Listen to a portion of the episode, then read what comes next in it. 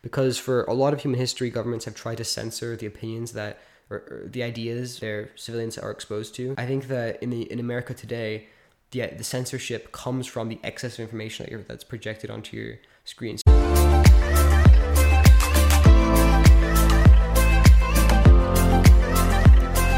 Welcome back to another episode of the Mind Melt Podcast, where we open our minds through interesting interesting conversations and destroy our biases in the process.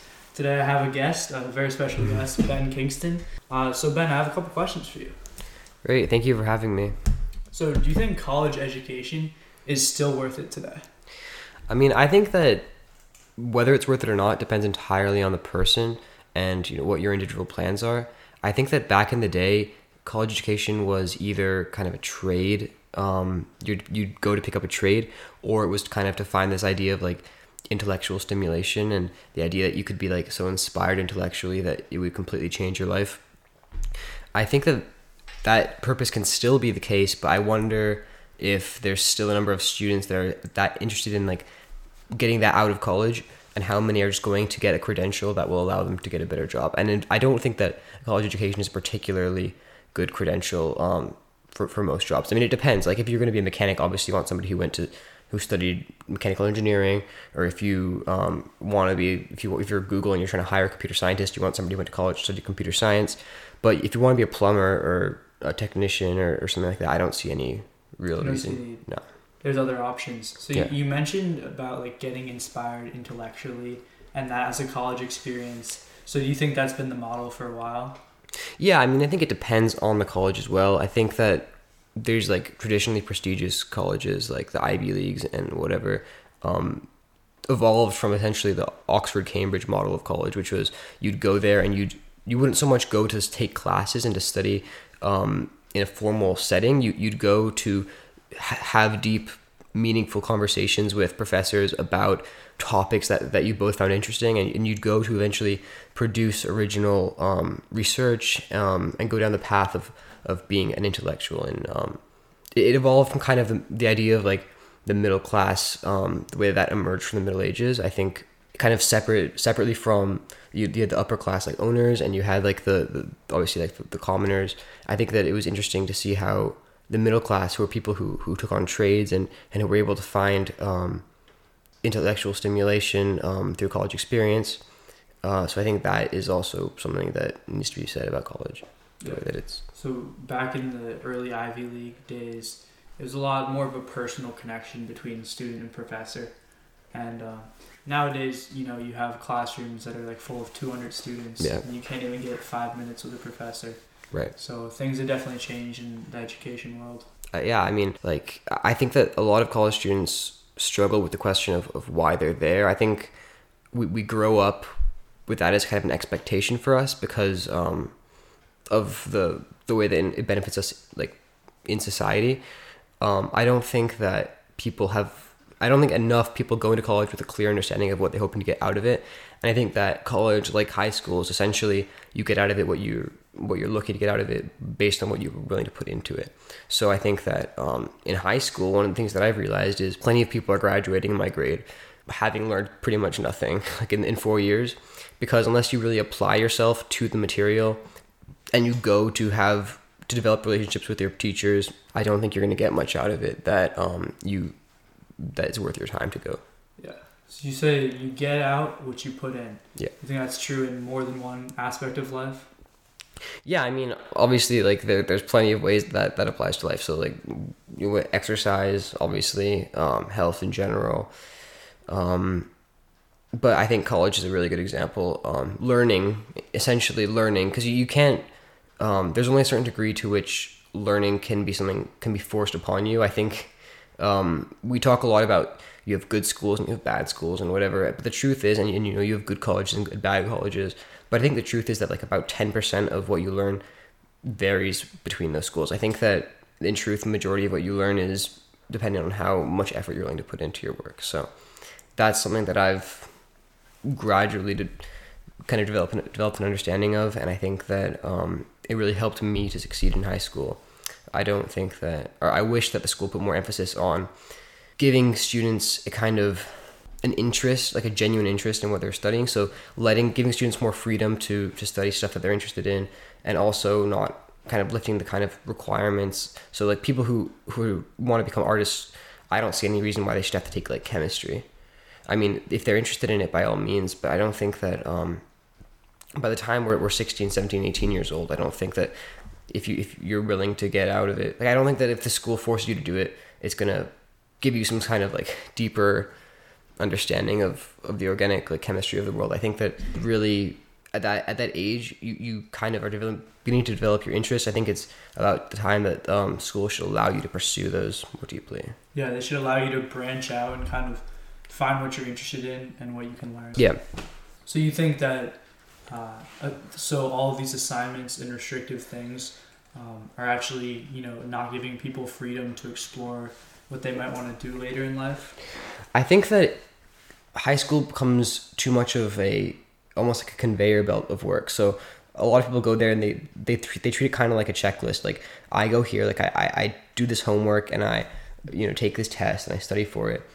Even the smart students, I don't think particularly find meaning in that process. I think it's almost like, like, like I said, like a conveyor belt, like a factory. Um, they see it as their job and they're willing to approach it like a job, but I don't think that they um, get out of it what the original, in, you know, like the, the the real purpose of education is, which is to um, give you that kind of, like I said before, that kind of intellectual um, spark. I think at the end of the day, what education should be about is allowing people to find that um, intellectual curiosity. I don't think, I don't, I don't think that forcing people to take tests that they're of stuff they're not interested in, um, put like them to do homework and spend spend their time doing those kinds of things. I think that it encourages people to not retain that information because they feel like they've, after they take the test, they feel like they've done their job and they're able to just completely forget everything. I don't think that it's really benefits the student in the long run. Yeah, it's not a very good way to learn. So do you think that school is preparing people to be like good workers and not necessarily follow their passions? Yeah, I think that it is, um, particularly public schools um, that are designed to fulfill these like state requirements. I think that they're very much um, in the business of preparing people to be good workers, because um, that essentially is, like, you are essentially a worker. I don't see a meaningful difference between to being a average student who's willing to put in the work to get good grades but isn't particularly interested in the work they're doing versus a just like factory employee who's essentially doing the same thing. They're they're essentially trading their time for some kind of value without getting any kind of fulfillment, intellectual fulfillment out of it. And fulfillment in general, because in, in some ways, like obviously the schools, the topics change in school. It's a lot of repetition of the same kind of movements. So I see, especially in like language classes, it's a lot of like worksheets yeah. and like fill in the blank type of stuff. So it may be new content, but it is kind of like work where you just keep doing the same thing. Yeah, I think I got kind of disillusioned with the idea of um, high school and a high school education around the probably around tenth or eleventh grade. Um, going into it, like I, I've always been like, I think partially because of the way I was raised, like there was always an expectation that I would do well in my classes and, and get good grades. And I think that was always my kind of goal in school.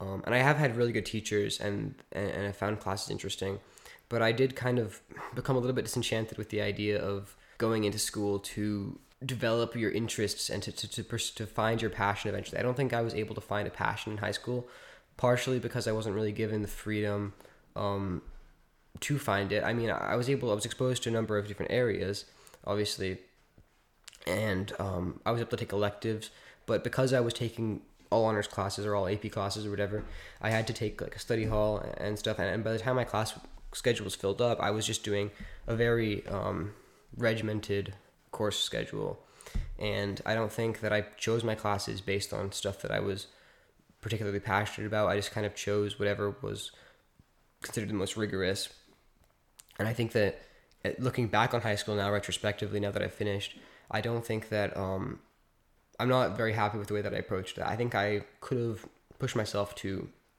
take classes in things like mechanical engineering, which I'm interested in, or um, more computer science classes, or tried new things. Like I, I wish I'd taken like an art class or a dance class or something, like, because I feel like I would have actually developed like a memory for that and an appreciation for that, like for the rest of my life. Whereas um, I don't I struggle to remember that much of the information that I learned in a lot of my classes, which is kind of disappointing. But so if you could go back to like you kind of your beginning of high school, what would you do, not just in school, but kind of outside of school, to maybe have a clearer vision of like, you know, what you're interested in?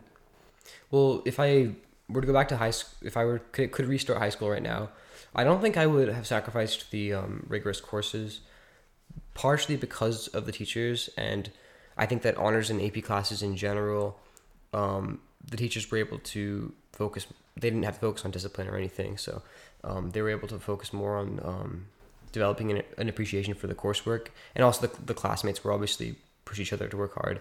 Um, I think if I could go back to the beginning of high school, I would per- continue to pursue sports. Because I, t- I played club soccer in, in my freshman year and um, played for the high school J V so in my sophomore year, and I ran indoor track that year as well. But besides that, I didn't really do any sports, partially because my cl- my schedule was so full.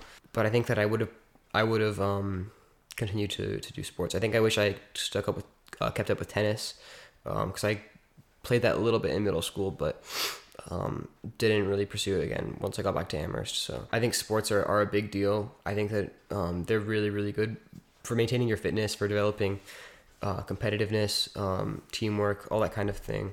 So I wish I stuck with it. And like I said before, like the classes, uh, I wish I took, um, I was, a bit, I wish I took a little bit more freedom in my uh, course schedule. So I did a lot of sports in high school. Part of why I really liked playing soccer and just sports in general is like it was a lot of fun to be with friends and you had a lot of good memories, yeah. But also, you know, maybe there was a tough moment, there was a loss or something, and you would have a coach that would be there to back you up. But also a lot of times in the conversations before and after games, they would say something that would like stick to you. Yeah. You know, and it would be something not just about like athletics and like pushing yourself, but also about life. Yeah, I mean, I think te- I think coaches are teachers um, in a certain sense. Um, if anything, they have a kind of a more more of a responsibility, because I think that unlike school, there are a lot of students who do find passion in sports. Um, I think for people our age, it is much easier to find a passion for, for a sport that you've been playing for a while than it is to get attached to a particular subject in school. And so I think that teacher, or I think that coaches have the responsibility of teachers to um to to, to provide that kind of like like I said before, that um the kind of stimulation and and to allow their, even if it's not your passion, um, I think that it could be a, a a bridge towards a passion. So for for my friend Kevin, obviously you had him on here before, he played basketball, like he he poured his heart into basketball, and I think that that kind of drive has allowed him to succeed in a number of different ways in life. And I think that I've that he's just one one example, but I think a lot of people that I know have um, really benefited from sports. I think that coaches have a, have a big responsibility because of that. Um, so yeah. Cool. And we've talked a lot about like schoolwork and class load. Do you think that high school, not just in the United States, but do you think it's really preparing people to go out into the real world, so the workforce and also college? Yeah, I mean, I think that it does teach you a work ethic if you are able to keep up with school. So Um, I think that's obviously valuable in, in the real world, regardless of what you're going to be doing. I think for college, high school is important. I don't know if it necessarily, because I've actually taken a lot of college classes just uh, apart from school as like a dual enrollment. And I think that college classes are very different because they expect you to be a little bit more independent in how you're working. I think that that's something that high school really misses, really lacks. Um, I think that college classes require you to a greater extent to um, find intellectual stimulation in the work that you're doing, whether it's these independent, they, they tend to have large independent essays I've found. Um, they require you to, to do more work outside of school. It's less of a, um, it's oftentimes, they, they, like, for example, like in my high school classes, they've, um, they, we've done like lectures and also like classwork. Um, like you do work inside of class. In, in college classes, it's not really like that. Most of the classes that I've taken in college are more just discussion based, so they require you to do all your work outside of class, and then you go in and you're having a meaningful, like, deep discussion. I think in my English classes, that's something that I've really enjoyed, um, having like actual like sub- like substance in the discussion of the class that people are able to um, find a meaning in. I think it is really important. Yeah, I agree, because you know, text-based learning, just in the textbook. That's like one perspective. But when you start talking to people who've had different experiences, it opens you up to like new ideas and new perspectives and yeah. things like that. But I think discussion is very important because it teaches you to like develop ideas, uh, also communicate with people, which is important in every life, and also kind of be open to someone challenging you yeah. or being different. Yeah, being able to def- defend your, um, to make persuasive arguments and then defend them um, is something that's really important. I think that discussions, academic discussions in general, uh, really do help develop your um, intelligent awareness of your, your ability to grapple with complex ideas. I think that having actual, like, not so much arguments, but disagreements that aren't personal, but are actually focused on um, some kind of academic substance really do help develop you as like a thinker. And I think that's one of the most valuable things that I found in my education. No, I think that's really important to like have have someone to reflect on your thoughts, because often we go with what we think, right. and maybe we don't talk to other people about it, but um, having someone else to like reflect on your thoughts is really helpful. Yeah. So how do you feel about what's going on um, between Democrats and Republicans, kind of the hostility and like tension? I feel pretty pretty strongly about this. I don't think that there should be the kind of personal connection to politics that we see today. I think that a lot of that, in my opinion, um, has been kind of artificially projected by the media. So I, one of the things that I think is, is wrong with technology nowadays is the kind of echo chamber that has emerged. Because before now, before probably the past decade, um, the way people, everybody got their news, the way everybody would receive all of their kind of understanding of, of the current events was through cable television or, or the newspaper. So they were all, regardless of whether you were Republican, Democrat, whatever, you, you were getting the same facts. I think one of the things that's wrong nowadays is that not so much you're, you're getting the wrong facts, for, depending on who you're listening to, but you get a ch- particularly chosen set of facts out of the larger pool of what's going on. And so everybody, I think, and, and obviously the news has a vested interest in that, because they're able, they they they benefit financially from telling you what you want to hear. So and controlling the narrative. Yeah, exactly. I think um, big big media it, has been really problematic recently, um, and I think the other thing to talk about is like the geographic bubbles. So obviously in Amherst, um, which is where which is where I live, there's this prevailing dominance of, of left-wing narratives. I think um, people are very hostile, not so much, not only on a political level, but on a personal level towards people that express any kind of um, dissent against the prevailing narrative. So I think that um, that really pressures people, even if they're not into politics, even if they are they're fairly passive, to um, just go along with the the popular notion, because it's almost like the social norm. Exactly. Politics has become social, and that's something that I find issues with, because I, I want to be able to have like real conversations with people who I disagree with, um, and that's something that I think society is lacking nowadays. Um, Democrats and Republicans particularly, we have this kind of uh, this like polar political landscape um,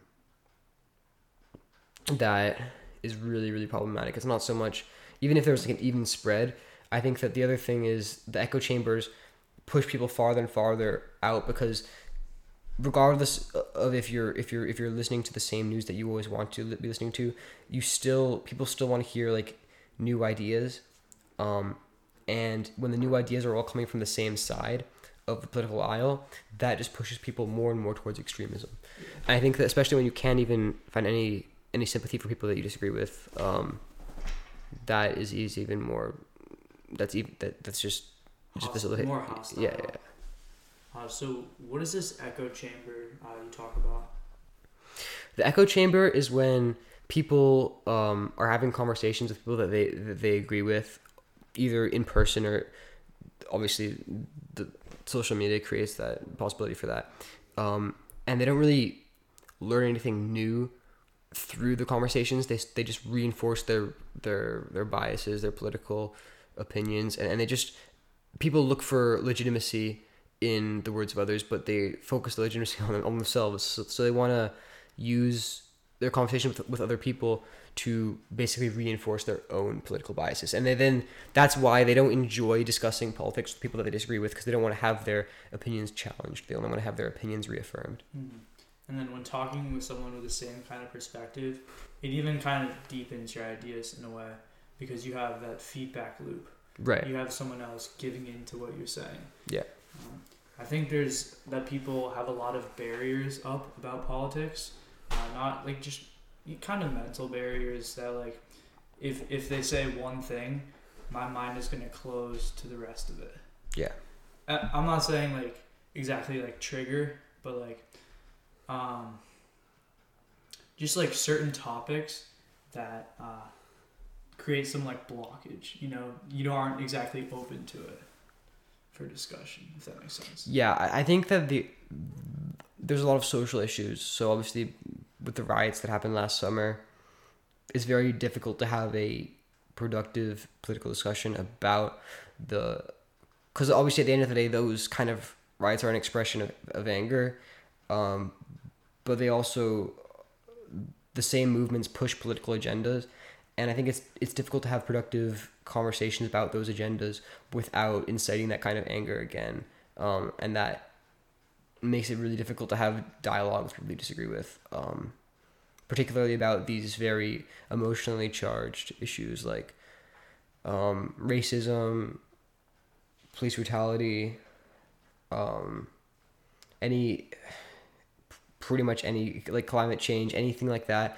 Um, people have their own like preconceived notions about those issues, and then like I said before, due to the echo chamber, um they, those opinions have only become strengthened over time, over the past year or so. And I think that by this point, if you disagree with someone, they'll just kind of tell you to shut up and walk away. I don't think it's I don't think people are open to, to, to changing their minds. Yeah, and with the information age and social media, yeah, there's a lot of different information being thrown around from place to place, and it's very it can be very easy to get lost in all of that information and the changing of ideas. Yeah, I mean, one of the things that um, one of the interesting ideas that um, I discussed in one of my college classes uh, last semester was the idea of censorship, because for a lot of human history, governments have tried to censor the opinions that or, or the ideas, I guess, that um, their civilians are exposed to. Um, so in Latin America, obviously, um, any kind of dictatorship has had that issue.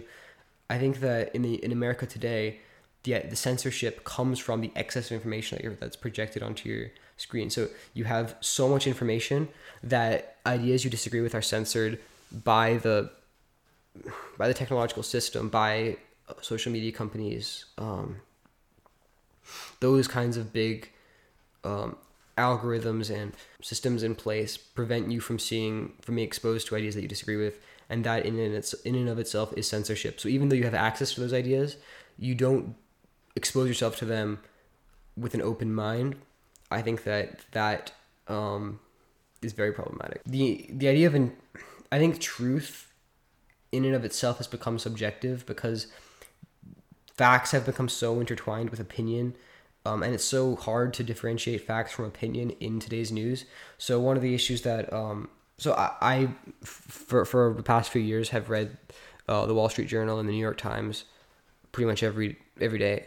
Um, one of the things that I have problems with with the New York Times is the fact, the way that they end most of their news fact kind of pieces. They don't have a, a that much of a division between the news that they put out on a daily basis and then the the opinions that they try to Um, they they try to push with the with that news. So um, I think that it's important to have those um, set aside. And obviously, some news outlets have completely f- just moved away from, from any kind of fact. They don't even pretend to be objective, um, and they they're just happy to uh, continue to project their own political biases through the news. So I think that is another problem.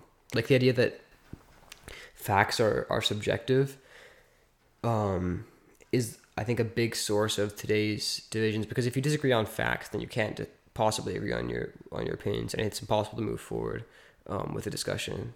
So, so do you think that our government is really having the best intent for our people, and do you think the the spending from our government is going to the right places?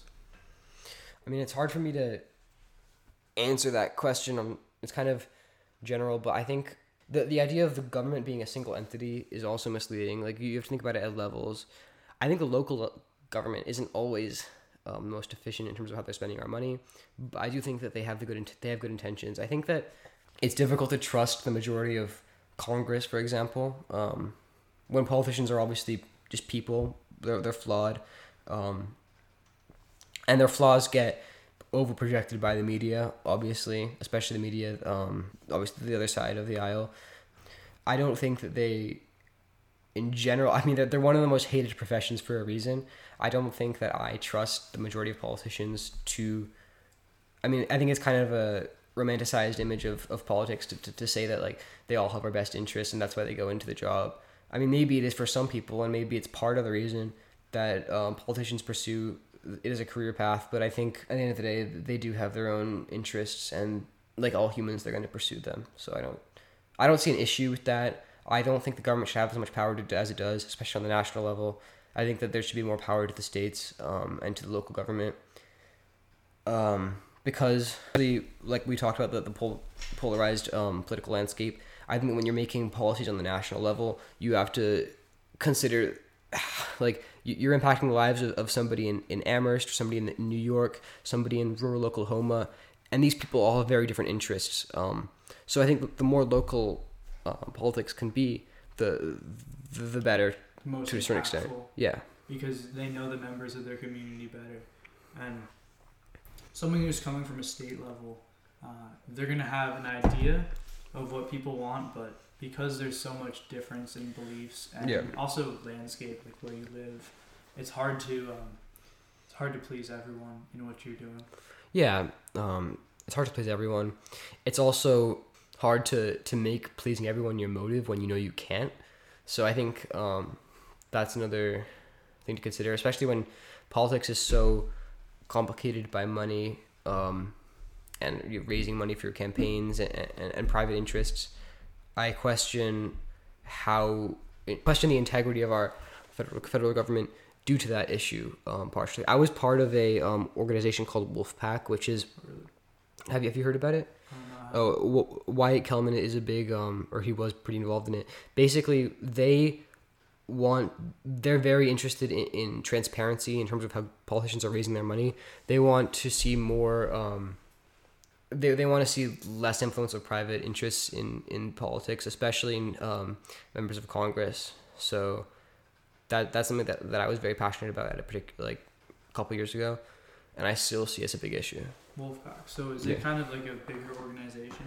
Yeah, um, it, it's a it's a national organization. Essentially, they want to pass a congressional. They want to pass an amendment to the Constitution, and in order for that to happen, it has to either go through Congress. By I don't know exactly how, how much support, but but a lot of support, or it has to be ratified by like the majority of states, mm-hmm. and they've ratified it in a few states. They they this amendment that would limit um, fundraising, like it would put a cap on, on donations.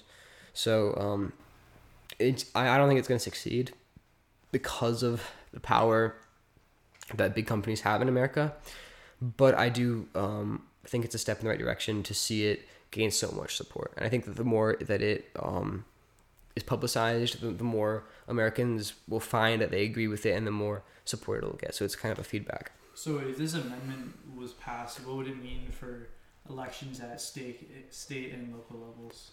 It would be much more difficult for, for certain politicians to be elected. So, so for when you're running for Congress, you might not be that well known, um, and it's difficult to be elected unless you are well known. And so politicians will, will obviously um, put out ads and all that kind of thing, and they, they need to raise a lot of money. And so I think that it would m- make them more dependent on fundraising, on grassroots fundraising. So like Bernie Sanders, obviously, um, was a big supporter of that. Um, it's one of the only things I agree with Bernie Sanders about, to be honest. But um, Yeah, I think that it would... You'd see a lot more politicians like him in the Democratic Party, and you'd see a lot more... Um, uh, the Republican politicians would probably have more integrity as well. Let's just say that. I don't know. How do you see that like companies and corporations are affecting elections and public opinion about certain candidates? Well, obviously, private interests um, are able to fund politicians. I think that in a in a positive way, like but by by giving them money to, to, to put out those ads, they also make the politicians dependent upon them. So that's one of the reasons we have we haven't seen so much climate action. Um, because of the power of oil companies in America. It's also, um, I mean, unions are, are another, I mean, not that's kind of a separate issue, but unions also fund a lot of Democratic politicians in a similar way. Yeah, I mean, it, and the other thing, the other way that they that they help politicians is by giving them essentially job offers after, job offers after they finish their terms in Congress. So very often Republic, Republican politicians will be given like board seats on oil companies that pay them millions of dollars a year after they retire from politics, and it's obviously like a, a sign of corruption, but um, there's not really anything you can do about it legally. So. And when a company backs a certain politician, that politician is obviously in a way indebted to this company, so yeah. They're going to be more likely to follow their ideals. Yeah, and they need to run for re-election, so um, if there's somebody who's, who's proven who, who's proven they're willing to support them financially, they have no real incentive to to um, kind of just contradict their their their private interests. So I, I I don't know. Again, I'm not an expert in, in election or congressional politics. Um, people feel partially because of the electoral college and and the, the obviously like large size of our country, people feel kind of disconnected from politics, and they feel like their vote doesn't really matter. And um, maybe we, that's one of the reasons we have such poor um, election turnout very often. So.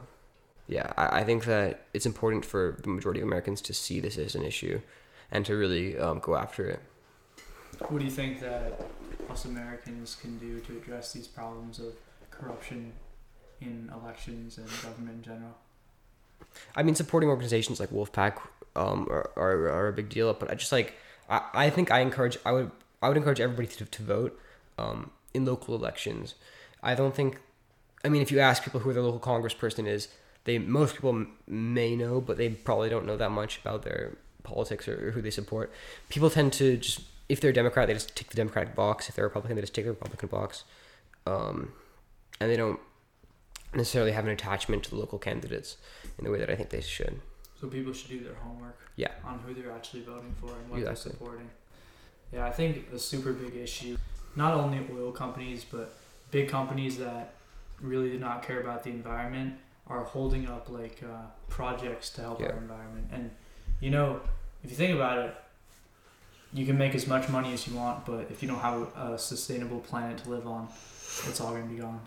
Well, I mean, it's all short-term financial interests. Um, companies have no real incentive to look that far into the future. I mean, climate change, I think, is, is a huge issue, but people question, because of the way that our media sensationalizes other topics, they question the degree to which climate change isn't is a real issue, especially religious people, and they take our planet for granted. I mean, I think we all take our planet for granted, because as humans, it's difficult to think, to take responsibility for the fact that, let's say, like a thousand years from now, um, the planet will look completely different because of our actions. I think it's it's in the in, like in the human mind, even just thinking like ten years from now, when you when you're able to line your own pockets this year, I don't think is really something that the, the big companies are, are that concerned about, especially when these oil companies are struggling so much right now. Um, oil prices are obviously pretty, are obviously in bad shape. Those companies, when if they're public, their stock uh, is oftentimes in danger. And so the executives see it as their responsibility to protect their co- companies and to protect the interests of the shareholders.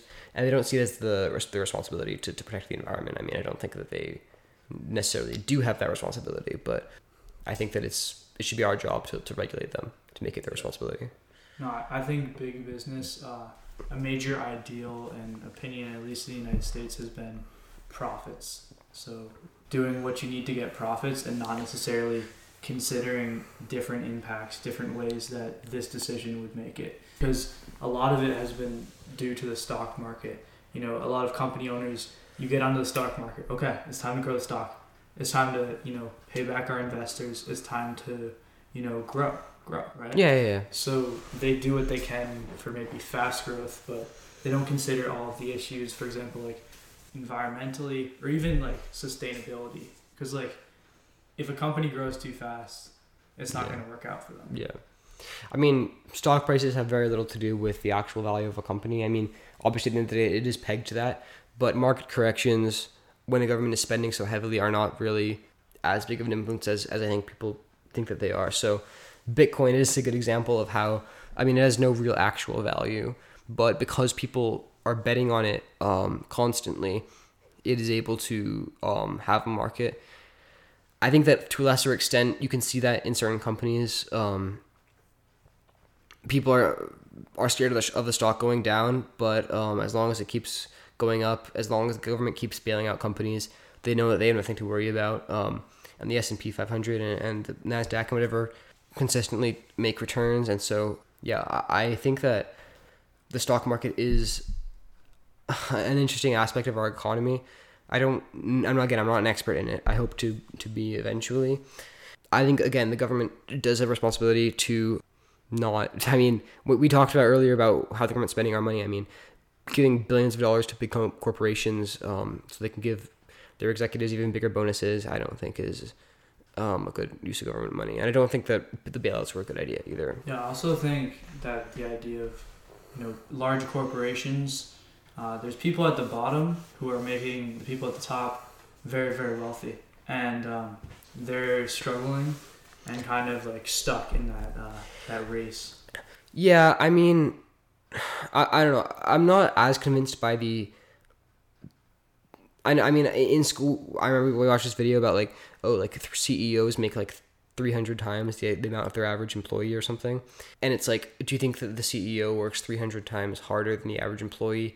But the issue with that argument is that how much you get paid has very little to do with how hard you work. And it's almost um, entirely d- driven by the... kind of financial value that you that you provide, or the the value of your expertise. And so I think it's very possible that from a financial perspective, a C E O or a C F O or whatever is able to provide thousands of times more economic value than the, the worker, because the worker can be replaced instantly. And so it's like the value of their labor is, is isn't decided by how hard they work or or, or how much money they, they even deserve. It's it's driven by the market for their labor. Um, and their so. Demand. Yeah. Their skill sets. I also think at the same time that, you know, working hard to make more money is not always the best option. Yeah. No, I don't think that. I mean, I think if you want to make a lot of money in life, working hard early in your life is definitely um, benefits you. But I think it's investing in yourself at the end of the day and developing a a, um, a scarce skill set. And then eventually getting expertise and whatnot. But yeah, I don't think that a janitor working hard is going to make them more money in the long run. I don't think that manual labor in general is that hard to replace from a company's perspective. And so you're never going to make that much money, um, which is obviously unfortunate. But um, also the other, the other thing to consider is the fact that people managing companies, the, the board the board and whatnot, they're carrying all the risk. So they're at the end of the day, they're getting paid to carry that risk. Um And that's the other thing I don't think people really think about. Going back to what you said earlier, I think investing in yourself is the best investment. And not only investing in like your education and your self-education, I think self-education is very important, but also investing in developing your skill sets. So gaining experience and not necessarily looking for that paycheck off the bat, yeah. but um, working to get experience and working to develop skills that can be used in more opportunities in life. And self-education is probably one of the best forms of education. Yeah, I mean, I, I try to educate myself about things that I'm interested in. I try to pursue classes that I'm interested in, and I'm planning to do that more in college. But, um, yeah. So what would be like some ideal characteristics or maybe opinions of like a politician that you would really get behind? That you yeah, really like?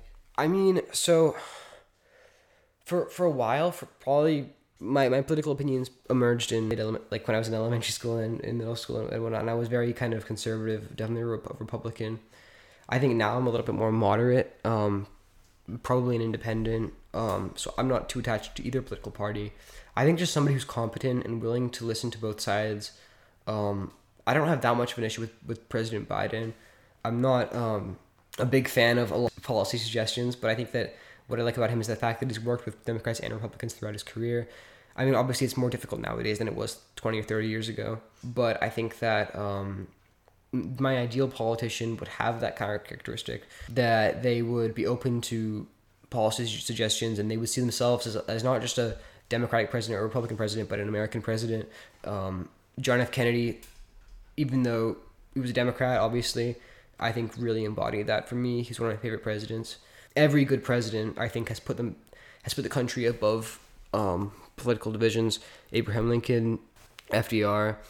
Obviously, I don't agree with everything that, that, that they that they did or everything that they um, supported, but I definitely um, would support a candidate if I felt like they were more attached to um, the interests of the country, especially the long-term interests of the country, um, than their own personal agenda.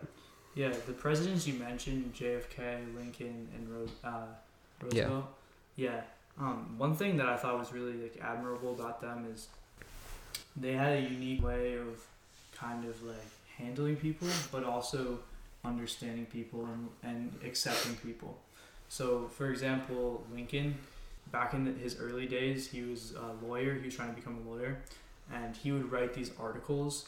Uh, basically just slandering people, yeah, just for the fun of it.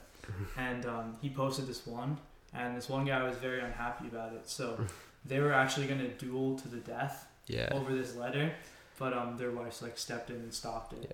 But um, one thing about Lincoln is after that moment, he made a commitment that I'm not gonna I'm gonna see from other people's perspectives, and I'm not gonna be first to criticize them. Yeah. I'm gonna see from their perspective, and I think that's super important for anyone who's a decision maker, seeing different perspectives of people. Yeah, I, I mean, I completely agree. I think um, Lincoln was able to make difficult decisions, and he wasn't so swayed by popular opinion. I mean, he obviously carried the country through the Civil War.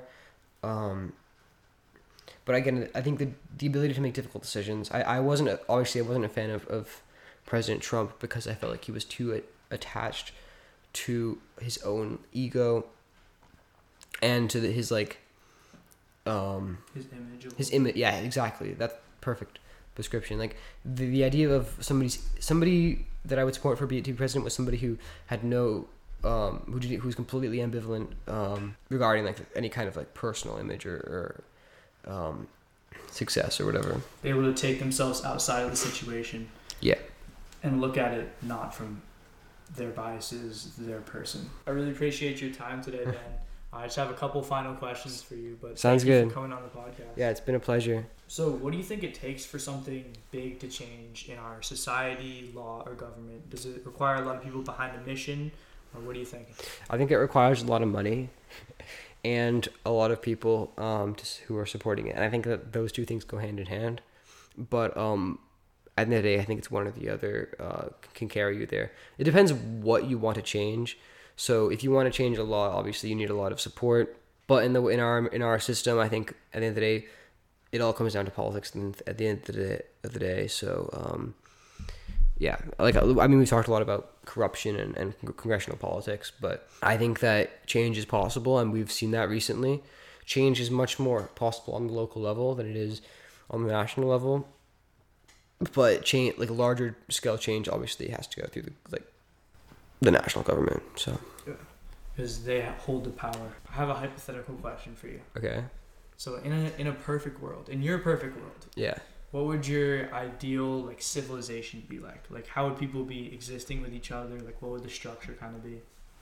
Well, my ideal country would, um, I guess, have a, a political system relatively similar to the U S. I think that the U S, we complain about it a lot, and we've talked about it a lot um, today, but I think relative to the countries, we, we lose sight of the fact that relative to the world at large, there, there are um, a lot of benefits to living in the U S, but I think there are some big flaws. I think the, the Electoral College is, is kind of ridiculous, um, at least the way that it exists now. I understand why it was a thing.